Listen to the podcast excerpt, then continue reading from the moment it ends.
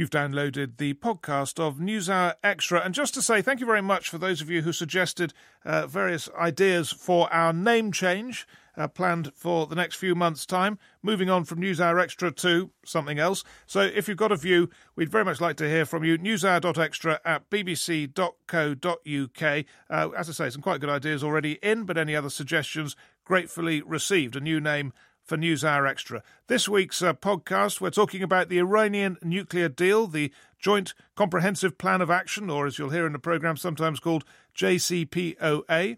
We'll be asking to what extent it has made the world a safer place, and President Trump has given his view on that. He talked about the deal during his first address to the UN General Assembly last month. The Iran deal was one of the worst and most one sided transactions the United States has ever entered into. Frankly, that deal is an embarrassment to the United States, and I don't think you've heard the last of it, believe me. Well, we've assembled a panel to discuss the Iran nuclear deal. Here with me in London is Jack Straw, former British Foreign Secretary, had that job from 2001 to 2006, uh, and I think it was the first British Foreign Secretary to visit Iran after the revolution. I was, and I went there first off in September 2001, and then four times after that. Uh, so I got quite familiar with Tehran, and with my French and German counterparts, we got going what originally was the E3 negotiations which when the US came in uh, and the other members of the P5 became the E3 plus 3, which 12 years later resulted in the JCPOA, the Iran deal. We've also got in uh, Washington three contributors Laura Rozen, diplomatic correspondent of the news website Al Monitor, who has watched this process, the deal being done and all the subsequent activities surrounding it day by day. We also have Dr. Ariane Tabatabai, a visiting assistant professor at Georgetown University, and Behnam Ben Taleblu, a senior Iran analyst at the Foundation for the Defense of Democracy in Washington. Right, so I'm going to do a quick round with all of you, first of all, just to get your basic orientation. Ariane Tabatabai, the Iran nuclear deal, good deal, bad deal? Good deal. It managed to bring a country into compliance without firing a single shot. It has provided the international community with very comprehensive monitoring and verification into its nuclear program. It has also opened the door for further negotiations, which is what the Europeans are doing currently. Behnam Ben Taleblu, good deal, bad deal? Most unfortunately, I would say the JCPOA nuclear deal is a bad deal. I tend to agree with uh, National Security Advisor H.R. McMaster, who called it fatally flawed. It basically rests on an assumption that you can excise the nuclear threat posed by Iran from the rest of the community of threats that it poses to the international community. Jack Straw, since you helped negotiate it, you're bound to say it's a good deal. Well, I'm not bound to say it's a good deal because I think of some things I negotiated which were bad deals, but this wasn't one of them. This was and is a very good deal it better guarantees the international community that Iran will not and cannot develop a nuclear weapons capability in the next 15 years than the alternative. Uh, so it makes us safer. Laura Rozen, we're, we're, we're, consulting you in the course of the of the hour as someone who's just very familiar with all the detail of this, not so much as uh, you know for your ideological position on this, but just on the, the facts of what's been going on. So, can I just ask you for uh, to begin with to explain the deal? What are the main elements of the Iran nuclear deal? The main elements were to restrict Iran's ability to have the fissile material for a nuclear weapon. So, the main one on uranium enrichment cut back their number of centrifuges and their SWUs. Ariane can explain that. So that there would be a minimum one year amount of time that it would take Iran to produce enough fissile material for one nuclear weapon. Um, and then there was this extensive verification and monitoring uh, mechanism put in where there's like round the clock cameras and, and access to the declared nuclear sites and inspections by the IAEA, uh, who's reported, I think, eight times since it went into effect in January 2016 uh, that Iran is, is indeed complying with the deal. Uh, who signed the deal? The six world powers the US, UK, France, Britain, Germany, China, Russia, and Iran. Did Iran ever in this process uh, say we are trying, uh, sort of under pressure, say we are trying to build a nuclear device, a no, weapon? They, weapon? They never. They um, deny that they've ever aspired to seek nuclear weapons capability. They say they're a member of the NPT and they're allowed to have enrichment. They're I think when uh, Foreign Secretary Straw was negotiating, their argument was that they were allowed to maintain domestic enrichment, and that was the U.S. was not party to the negotiations at that point, but the U.S. denied that Iran was entitled to have domestic enrichment, and and that's actually the argument Iran won after 13 years of negotiations, as they yeah. were able to maintain an, an enrichment capacity. And, and exactly, so so Iran under the deal is free to do nuclear energy, right? With limits for up to like 15 years for the size of their enrichment capacity. And one of the Trump administration's main critiques of the deal is that and different elements of it expire over time and they're allowed to grow their enrichment capacity. They say to have the capacity to fuel their Russian provided Bushehr uh, nuclear energy power plant. So, one of the things the Trump administration would like is to say you can never grow the capacity to fuel that. Yeah, I just want, I, that's the last thing I wanted to just pin you down on to get the detail was on these so-called sunset clauses because they're highly controversial. We'll, we'll be discussing them. Can you just explain to us what the, the, the Trump administration hates them? What are the sunset clauses? I might have to turn to Ariane for uh, okay. Ariane, why, why, don't you pick up on that? Ariane, what, how do they sure. work? So the nuclear deal, in order for it to be reached, you had to have a certain number of um, timeframes, essentially. So there's not a single sunset clause as people make it out to be, but there are a number of provisions that begin to expire after X number of years, um, and there are different timeframes for each of those things. After 10, 15 years, Iran will be returning to a more normalized nuclear energy program, and you're right to point out that Iran is allowed to have a nuclear energy program under the deal, but it's also important to point out that Iran is allowed to have a nuclear energy program as per the Nuclear Nonproliferation Treaty, as all the countries that have signed it um, as non nuclear weapon states. So the contention is not whether or not Iran should have a nuclear energy program, it is about the scope of the program and Iran's prior non compliance with the Nuclear Nonproliferation Treaty. And lastly, with the uh, sunset clauses, one thing that is important to understand is that not every single provision within the deal expires after those 10, 15, 20 years. The monitoring, their verification, which are incredibly important to the functioning of and our understanding of what Iran is up to, those things will be remaining. And Iran, by the Nuclear Non-Proliferation Treaty, will not be allowed to be undertaking uh, weaponization activities no, anyway. Sure. I mean, the, the, normal thing would, would apply that it would have committed under the Non-Proliferation Treaty not to build weapons. But just That's to right. make this clear, President Obama, in explaining the deal, in year, this is what he said, in year 13, 14, and 15, they have advanced centrifuges that enrich uranium fairly rapidly. And at that point, the breakout time, so that's how long it would take them to build a bomb, would have shrunk to almost zero. I mean, this is an important point because this is um, what a lot of the criticism is, is about. Can, so, can, I, can I clarify one point? That please. the breakout time, actually, the way it was defined is not how long it takes for Iran to build a bomb, but rather how long it would take for it to have the fissile material that Laura was talking about for a nuclear weapon. The part that is not actually, uh, that what you know, critics say is part of the shortcoming of the nuclear deal, which I agree with, is that it doesn't actually take into account what happens next, right? Uh, Iran's ability to enrich the fissile material, to accumulate the fissile material, is going to be dragged to one year under the deal. But it takes longer for the country to be able to make it into a functioning warhead and then to put it on a delivery vehicle, uh, which it also needs to build. So it's much longer to have a functioning nuclear weapon. What happens in year 15?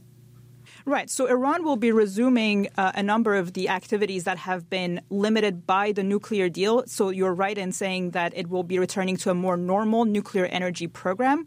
And so, in that sense, some of those provisions will be expiring, but some of the other ones will remain in place. Right. Uh, I, I, could hear you trying to come in, uh, Behnam Ben Taleblu. Yes. In Annex 5, there are a series of sunset clauses and a series of timelines that basically have restrictions by the West that lapse over time. Well, something that Iran is permitted to do, unfortunately, under the deal due to weak language, is continue to test ballistic missiles.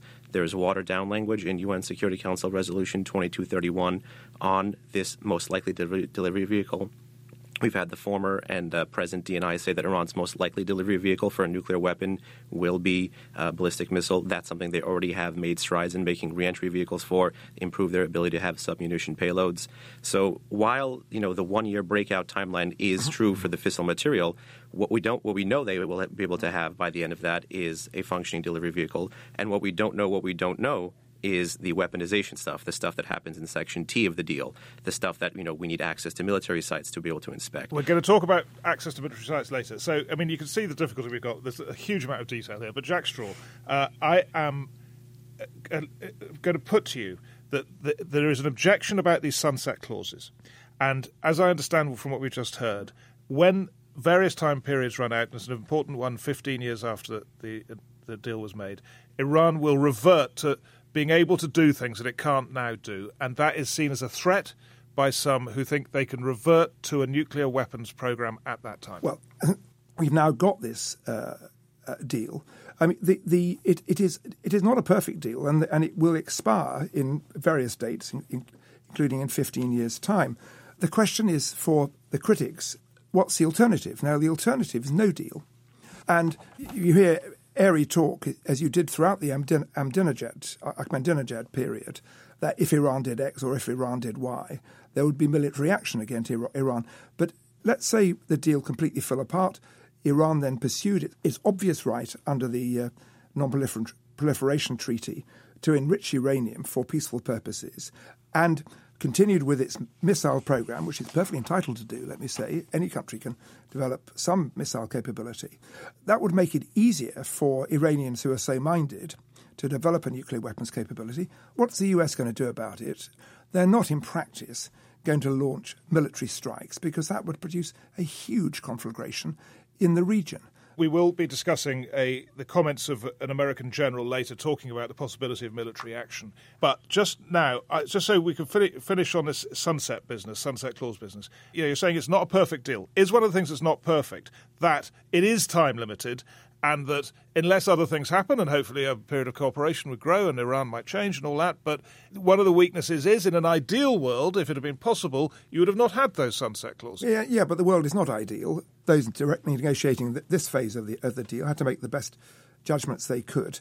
There's a you know a big question about if Iran stays on the kind of course that's set by President Rouhani, or even if you had someone like Ahmadinejad in place, would they really decide to pursue an active nuclear weapons program. Because although I don't believe it would lead in the end to serious military strikes, once it came out, it would lead to containment, international isolation, very severe sanctions. Russia doesn't want Iran to have a nuclear weapons capability. China doesn't want them to have a nuclear weapons capability. Why would they? So it, it would be irrational of, of, the Iranians, even the hardliners, to go for it. Laura Rozen. Um, um, and one of the things I feel like the deal reached in, in 2015 tested was was it possible for the international community to make a deal with Iran? kind of testing this diplomatic opportunity. So beyond the specifics, you know, cons and pros of the deal, things that the West would have wanted differently, and, and I'm sure things Iran would want that they did not get from the deal. It was sort of a test of could they move together, come to an agreement, implement it, acknowledge that each other was implementing it, not in breach of it, and test out this wider opportunity. And, and, one of the things I think is really at risk now is that Iran is, you know, likely going to conclude that they can't trust that they can make a, an agreement with the international community. And so I think that's almost the bigger thing at stake than the specific elements that people would want changed. Okay, uh, now then, what I'm going to do is ask uh, Behnam Ben Taleblu to listen to this because I think I think we're going to hear from Nikki Haley now, and I think you agree with what she's saying. So I'll ask you to expand on it after we've heard her, because uh, one of the points being made by the Trump administration is that this is not just about the nuclear program; it's about Iran's conduct in the Middle East. And uh, this is what Nikki Haley said at a UN Security Council meeting on the situation in the Middle East. Uh, she appealed for an end to Israel bashing and instead for a bit more focus on Iran. Iran and Hezbollah conspire together to destabilize the Middle East. For decades, they have committed terrorist acts across the region. Today, they prop up Bashar al Assad's brutality, fighting alongside his forces, adding to the killing of thousands of civilians and the misery of millions of refugees. They train deadly militias in Iraq and arm Houthi militants in Yemen. While this council has paid too little attention to this growing menace, the United States will not. We're going to speak up about Iran and Hezbollah, and we're going to act against their lawlessness. In Lebanon, Hezbollah, a terrorist organization, uses towns to shield its arsenals of tens of thousands of illegal rockets. In Syria, Hezbollah controls territory on the ground.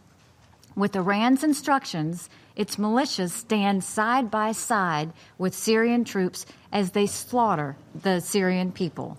Iran is using Hezbollah to advance its regional aspirations. They are working together to expand extremist ideologies in the Middle East.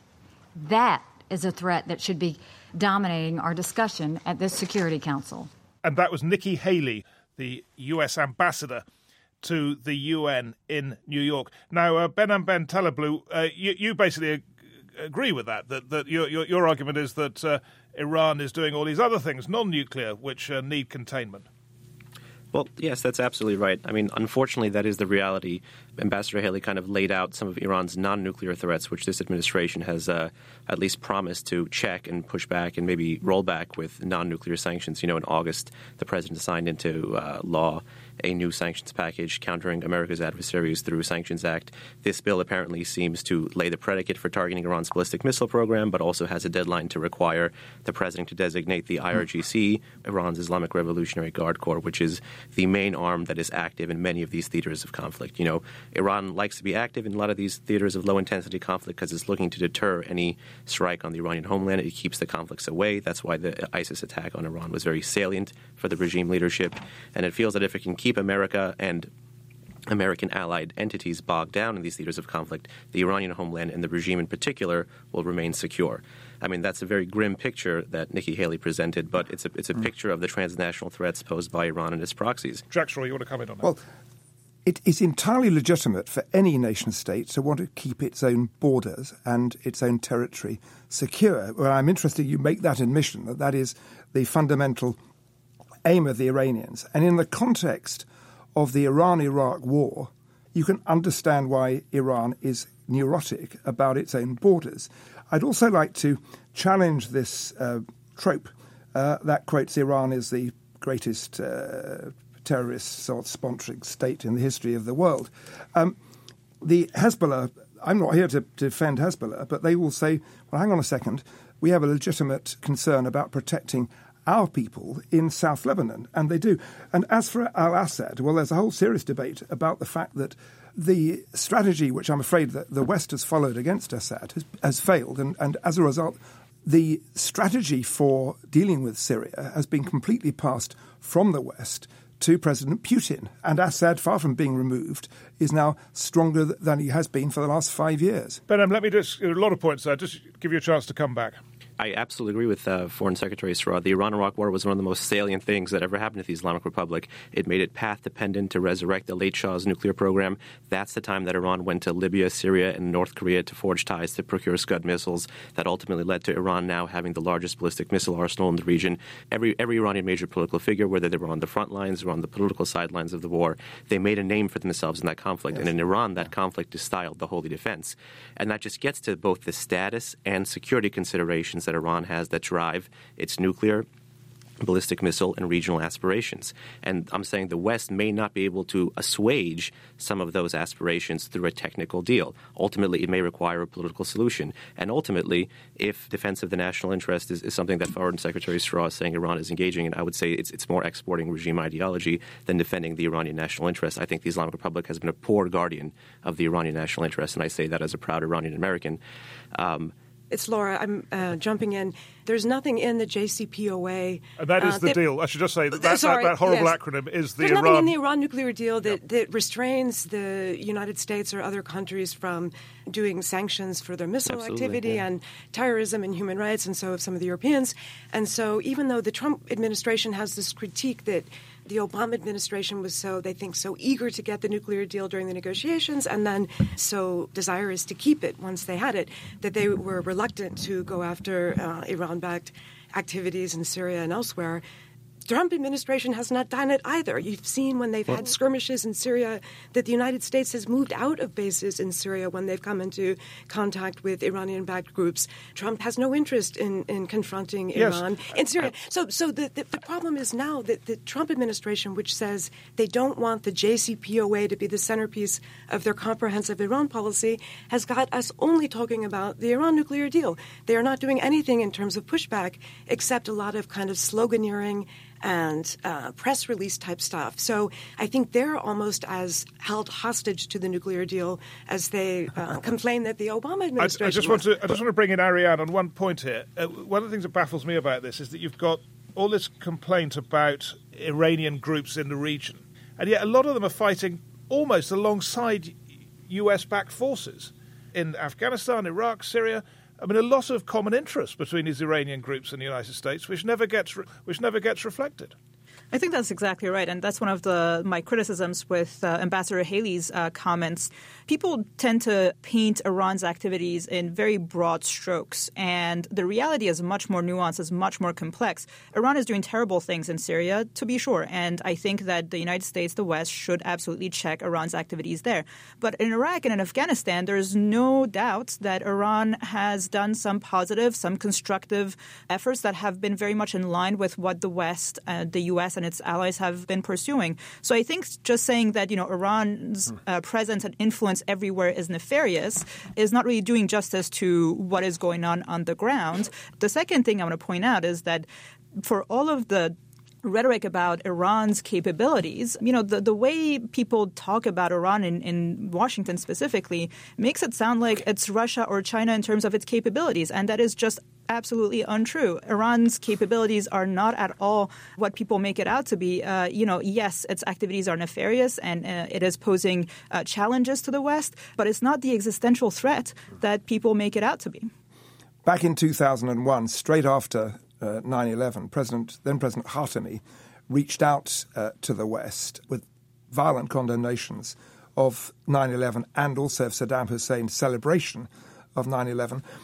I went to Iran for my first visit a couple of weeks after 9/11, and that laid helped to lay the ground. wasn't just me for very intense intelligence cooperation and plenty other cooperation on the ground in Afghanistan, which Iran knew much better than the US or the UK knew, and that had produced real benefits in terms of helping to get a new government formed in Afghanistan, but also in significantly reducing the risk to coalition forces, US and UK uh, forces, on the ground as we were moving towards Kabul. A reminder that you're listening to the podcast of NewsHour Extra. We do an hour of discussion on a single topic every week, and this week, as you've been hearing, it's the Iran nuclear deal and whether it's made the world a safer place. We've also got other podcasts from the BBC World Service. I could perhaps recommend Witness.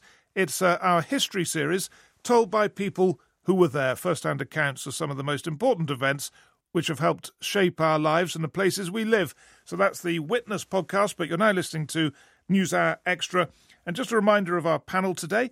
I'm joined by uh, former British Foreign Secretary Jack Straw in Washington, D.C., by Laura Rozen of Al Monitor, Ariane Tabatabai of Georgetown University, and Behnam Ben Taleblu from the Foundation for the Defence of Democracies. Right, compliance. I want to get onto this issue of the degree to which uh, the nuclear deal has been respected by both sides. And Jack Straw, let me just start with you.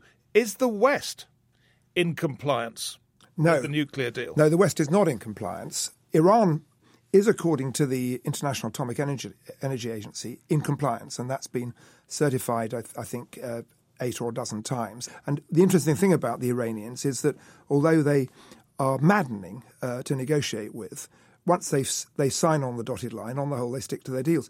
The West is, is not in compliance, and the reason for that is this that under the terms of, of the deal, it was agreed that markets and investment and trade with Iran would be opened up.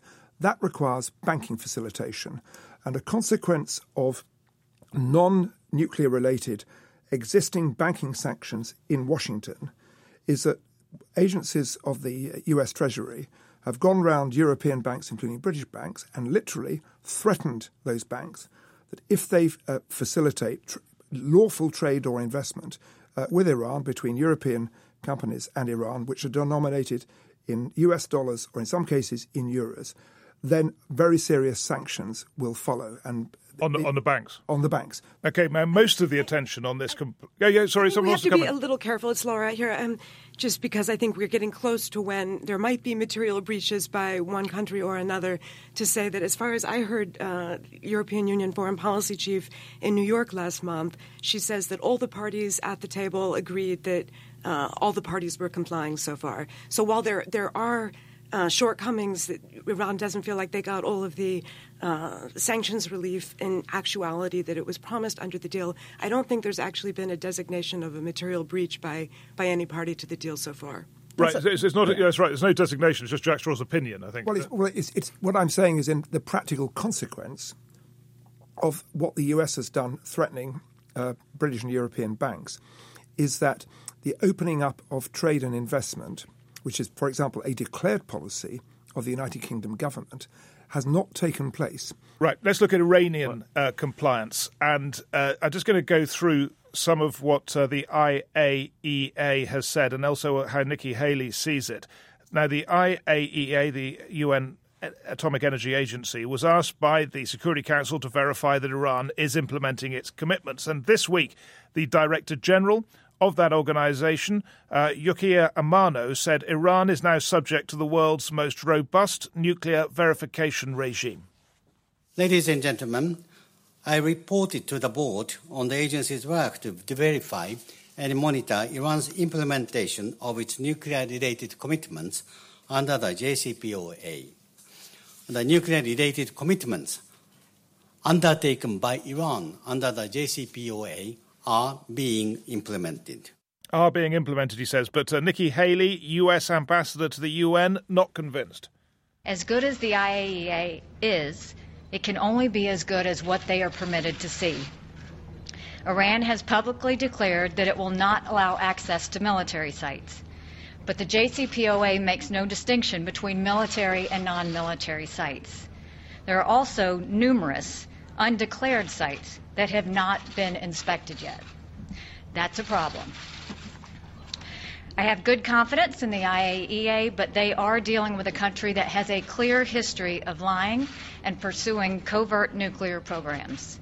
So we are encouraging the IAEA to use all the authorities they have and to pursue every angle possible with the JCPOA, and we will continue to support the IAEA in that process. So that was uh, Nikki Haley. Ben Nam Ben Taleblu, can you just talk us through undeclared sites and military sites? Sure.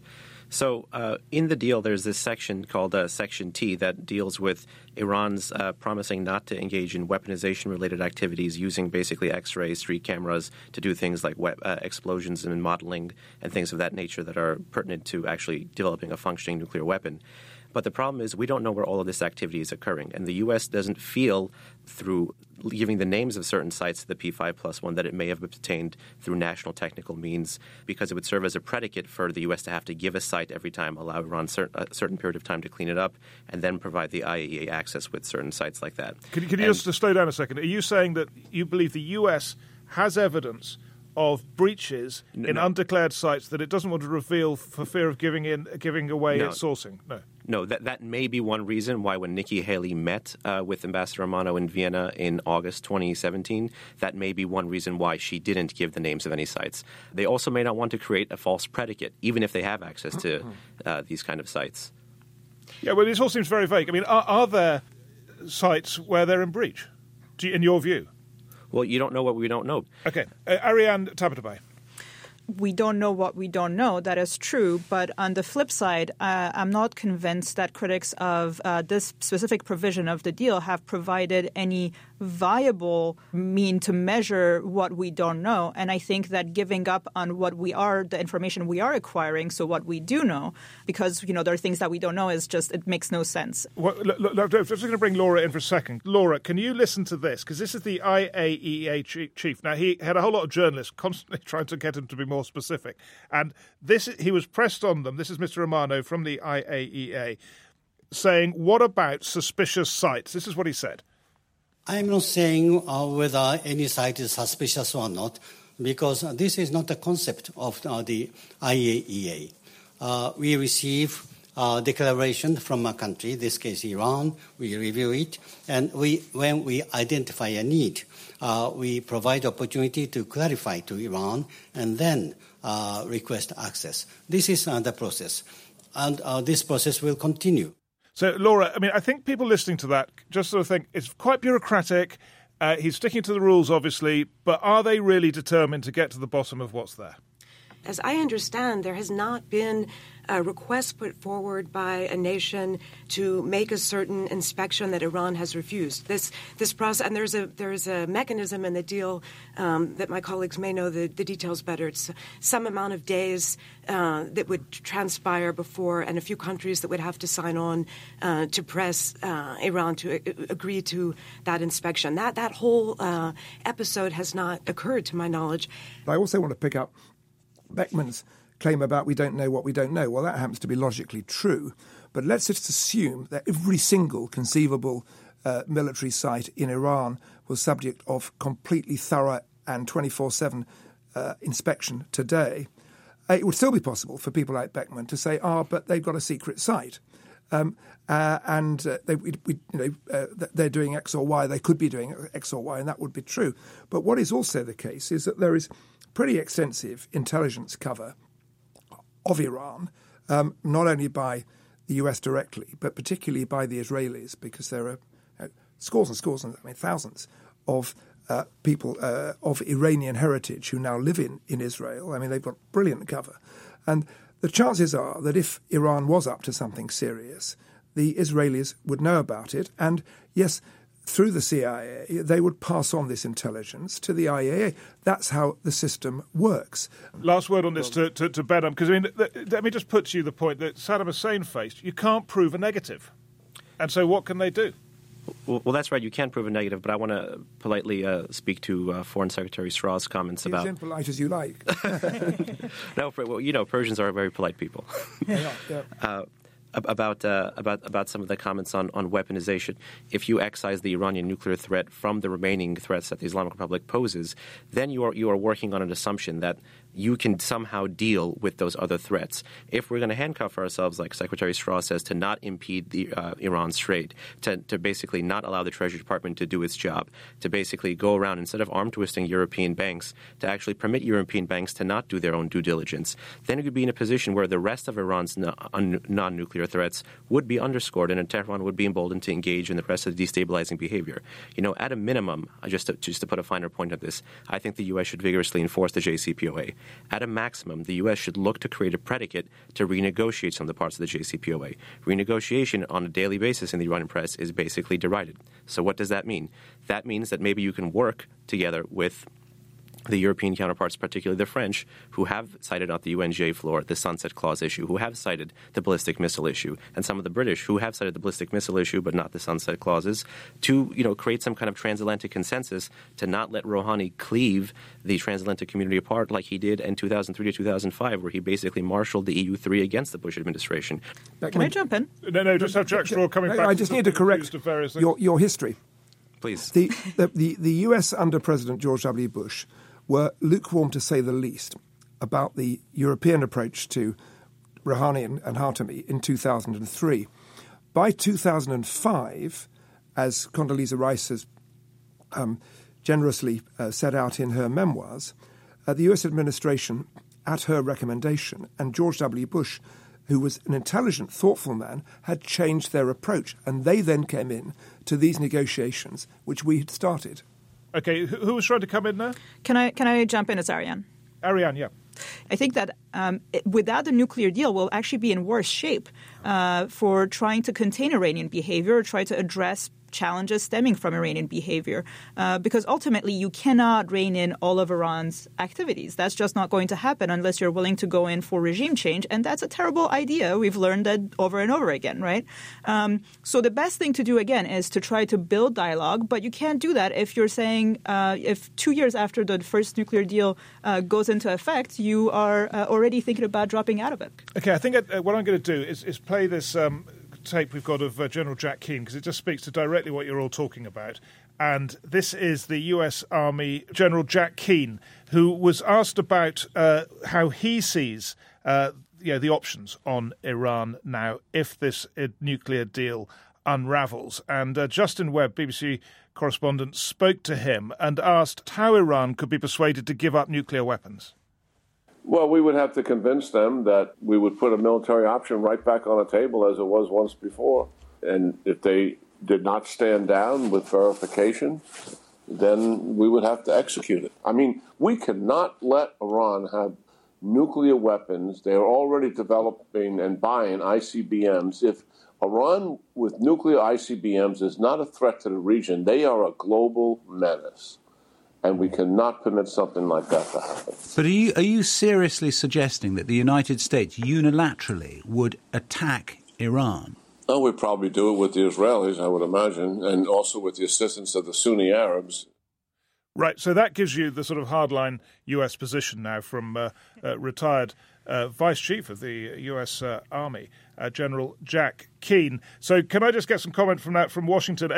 Laura, perhaps you yeah, first of all. Yeah, I mean, I feel like he's he's trying to solve a problem that we currently don't have, and, and, and, and there's you know there's not a lot of dissension in Washington that Iran should not be having a nuclear weapon on an, on an ICBM. I think that's a settled that's a settled matter. So, um, you know, I don't understand the the um, you know, having an imperfect agreement where that Iran is complying with. Why are we at the point of discussing again uh, a military option to get rid of Iran's nuclear weapon that it does not have? The the problems that we have with Iran, which all of us have been discussing, uh, can be addressed outside of the deal, or as as all of us really, I think, agree. And the Europeans have come repeatedly to the Trump administration to say they would like to talk with the United States about doing a, a second deal, an add-on deal, to address the other concerns um, instead of destroying the U.S. credibility and and uh, walking away from the current deal. So, and, and it's unclear to me why the Trump administration has not been more receptive to basically yes from the Europeans. We will work with you to try to get a deal to address some of these other concerns. And and, and, something the administration really could do, and I, I, think maybe should have done this summer, is to push within the UN. So, fine, there may be some parties who don't believe the Trump administration, but the Trump administration should be able to use the shared interest it has with France and some of the other EU members to go to the Security Council and to resurrect the panel of experts that existed under 1929. Iran, and to the best of my knowledge, through what we hear, Russia helped kill the panel of experts when 2231 was created in, in the UN. So instead, every six months, you have the UN Secretary General come out with a report on alleged violations of Annex B of the UN Security Council resolution codifying the deal. What we need is the investigative body. We need the mm-hmm. nonpartisan, not you know, in, independent investigative body that existed under the UN that used to look into these allegations that could actually help all of us in this room come to a conclusion. Is there is a medium-range nuclear-capable ballistic missile test a violation of the deal or not? Is an intercepted arm arms shipment to the Houthis by Iran a violation or not? Is a Ministry of Defense subsidiary by Iran who's participating okay, but, for the but, second time? Madam, you're, you're, getting into such detail here. I mean, I think the, the, the, the broad question is you just heard a, a, a senior, a senior retired officer uh, talking about the possibility of, of war with Iran. Uh, does that make any sense to you?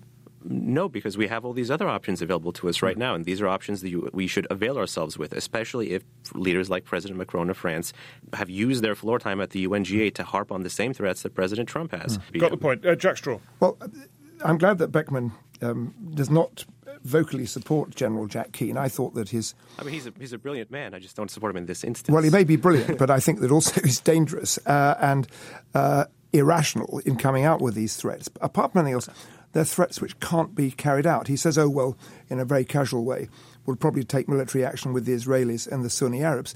When push comes to shove, the Israelis are going to be very, very reluctant about taking military action against Iran. We saw that before when Ben Benjamin Netanyahu put it on the agenda, and he got vocal opposition to that from within uh, the Israeli Defense Force, the IDF, and the Israeli intelligence uh, services, from the external service, from Mossad and actually from Shin Bet, the in- internal one. Why? Because they didn't think it would work, and also they would make Israel, which is far closer to I- Iran than the United States, a target. The same with the Sunni Arabs. The Sunni Arabs are not united on how they handle Iran. I mean, look at the, the disagreements inside the Gulf Consultative Council at the moment. You've got uh, Saudi Arabia on one side with some support from the UAE. You've got uh, Kuwait trying to act as an honest broker. You've got Oman uh, which has long had very good relations with Iran, but maintained those with the Saudis as well. But the last thing they want is any kind of military action. And then you've got Qatar, uh, which is basically currently on, on the side of the Iranians. And none of those would wish to see an attack on Iran because their own uh, territory uh, would itself be highly vulnerable, particularly if US bases in Saudi Arabia and Qatar were used. One, of the themes that's come up in this discussion, and we'll just end on this topic, is uh, sanctions and the economic impact and whether uh, everyone's in breach or doing enough trade and doing as much trade as they'd like to and so on. I'd just like to play you a bit of tape from Esfandiar Batmanghelidj. Now, he's an Iranian American businessman, the founder of the annual Europe Iran Forum so very much involved in these trade and business issues. And I asked him, uh, what was it like, first of all, doing business in Iran before the nuclear deal? Well, when international sanctions were in place, primarily and most especially when the financial sanctions were in place following, uh, which came into effect around 2012, you know, the international trade and investment in Iran had really ground to a halt. And the few companies from outside of Iran that were engaging tended to be Chinese or Korean entities that were a little bit less um, wary of the imposition of sanctions, uh, which came primarily from the EU and the US. And so it was a difficult period, and Iran's economy was uh, contracting. The oil industry was uh, exporting less and less oil, and I think it had become very clear to the Iranian policymakers that they needed to make a change, no less because the Iranian people uh, were a little bit fed up with uh, the state of affairs. So the pressure was on internally. The pressure was on. I, there's an argument to be made that you know a country can uh, can last a lot of pressure, but I think Iran. Um, you know, commendably, certain individuals within the establishment were clear that they had an aspiration for the country. They didn't want to see the country languish uh, simply because of this disagreement with the international community. And that's uh, they sought to rectify that in part through the nuclear negotiations. And then the deal was done. How did it change things on the economic front? It's had a very marked change. I think there's a you know there's a back and forth as to whether or not expectations were a little bit out of line and whether things should have moved faster. But it's worth noting that uh, trade between particularly Europe and Iran has increased 94% in the last year, based on statistics from the European Union. And Iran's GDP, according to the uh, IMF, has grown 7.4% in the same period. So there is a clear rebound taking effect. A lot of that is driven by the resumption of oil exports. But generally speaking, if you're on the ground in Tehran, what you see is a business community that's been revitalized and they're actively seeking new opportunities with international partners. So, if that business community gets sanctions again after you know, in the next few months, how is that going to work out politically internally? Well, it's a, it's a very difficult scenario, particularly for the Rouhani administration, which, you know, President Rouhani won a resounding election victory in May, largely because of the mandate he was given to uh, push through economic reforms and really bring back jobs and wage growth for the Iranian people. In the event that sanctions are reimposed, which is still up in the air, uh, I think it will prove difficult for that the administration to make good on that promise and uh, there is an argument to be made that it will basically uh, empower his opponents, his domestic political opponents, to uh, stymie the reform process that he had begun, whether we're talking about legal reform, regulatory reform, or financial reforms, all which are necessary for the economy to grow at the pace that's necessary to create jobs. Just one question on how it's worked in the more recent years. Uh, yeah, there's often a question of whether whether the, the, profits being made are evenly distributed. Is it is it mainly the mullahs who are making the money now, or, or, or is it trickling down? I think it's a mischaracterization of Iran's economy to assume that the power is so centralized that only one small group is benefiting economically. Um, it's clear in uh, surveys that are done of the Iranian public that the people necessarily haven't seen a huge difference in their quality of life just yet. But at the same time, those same surveys tend to uh, identify that the Iranian people see their economy as being more diverse than we often give uh, Iran credit for. There is a large private sector that's actually leading the way in terms of new economic engagements, and that private sector, uh, including companies that are listed on the stock exchange, is more beholden to or accountable to the general public. So, you know, ultimately, the the evidence is quite clear that if Iran is able to achieve economic growth in the coming medium to long term, those dividends should reach uh, the people. And it's not the case that there's a sort of total kleptocratic economy that uh, is going to just take all of the benefits of, of this windfall. So that was uh, Esfandiar Batmanghelidj, who's with the uh, annual Europe Iran Forum. Now, then, uh, just wanted to end on this point, and I'll put it to you, our speakers in Washington, first of all. Yeah, the most striking thing, Laura, to me in that was 7.4% growth. I mean, that makes a political difference, right, internally? Yes, yes. I, um, and I just read a, an economist article saying that you know there's not been that so much, so much foreign direct investment in Iran since the reaching of the nuclear deal, but they've had this growth largely from local economy, and maybe that would not be so impacted uh, even if Trump decertifies. I see. So it's not clear what the economic impact is. But Ariane, when you look at uh, trade and economics, is that a driver in this? Can it can it be a driver? No, yeah, absolutely. I mean, you know, I think it's also uh, important to point out that it's only been uh, it's been less than two years since the uh, implementation of the nuclear deal started, uh, and I think that um, the, the, the the characterization that there were you know expectations were very high is absolutely right, uh, and you cannot expect a country whose economy has been plagued by corruption, mismanagement, uh, sanctions, and the presence of the Revolutionary Guards and various key sectors to recover overnight um, or even in two years or five years uh, from all of that with certain sanctions being removed. Also remembering that there are other sanctions that are currently in place and that will remain in place. And and Behnam, just a, a, final word from you. If if that if there are more sanctions and that growth rate is is pared back, uh, is that a positive thing? The sanctions that I think the Congress is most likely to pass, while it has the 60 days to basically deliberate over the future of the nuclear deal and to come up with a comprehensive Iran policy are non nuclear sanctions. So these would be a little bit more targeted. They would look to go after the industries that you know underwrite some of Iran's most salient threats, be it the IRGC or the ballistic missile industry. For the ballistic missile industry, the you know most of the world's ballistic missile sanctions are export controls. This one would likely target the domestic nodes, you know the companies that produce the TELs that transport Iran's missiles, the companies that do metallurgy that help you with warhead engineering. So it would be a little bit more targeted, and I don't think it would have that much of an aggregated mm-hmm. effect on bringing down Iran's GDP. Remember, Iran has also regained its share of oil markets during this time. Right. So, so, so Jack Straw, very targeted sanctions. What's what's your attitude to this thrust for more sanctions? Do you think it, it you know it, it's going to have positive results, negative results? No, it will have negative results, in, in my opinion. And the, what is missing here is a a strategy from uh, the right in Washington, from the Trump administration, to try and bring Iran in from the cold. If President Ahmadinejad was still in place, then I would understand the rationale for more aggressive sanctions because he frankly was impossible to deal with. I mean, and and and it was the blind talking to the deaf. But that has changed under Rouhani. Of course, he's got his own internal problems, uh, and he only controls part of government.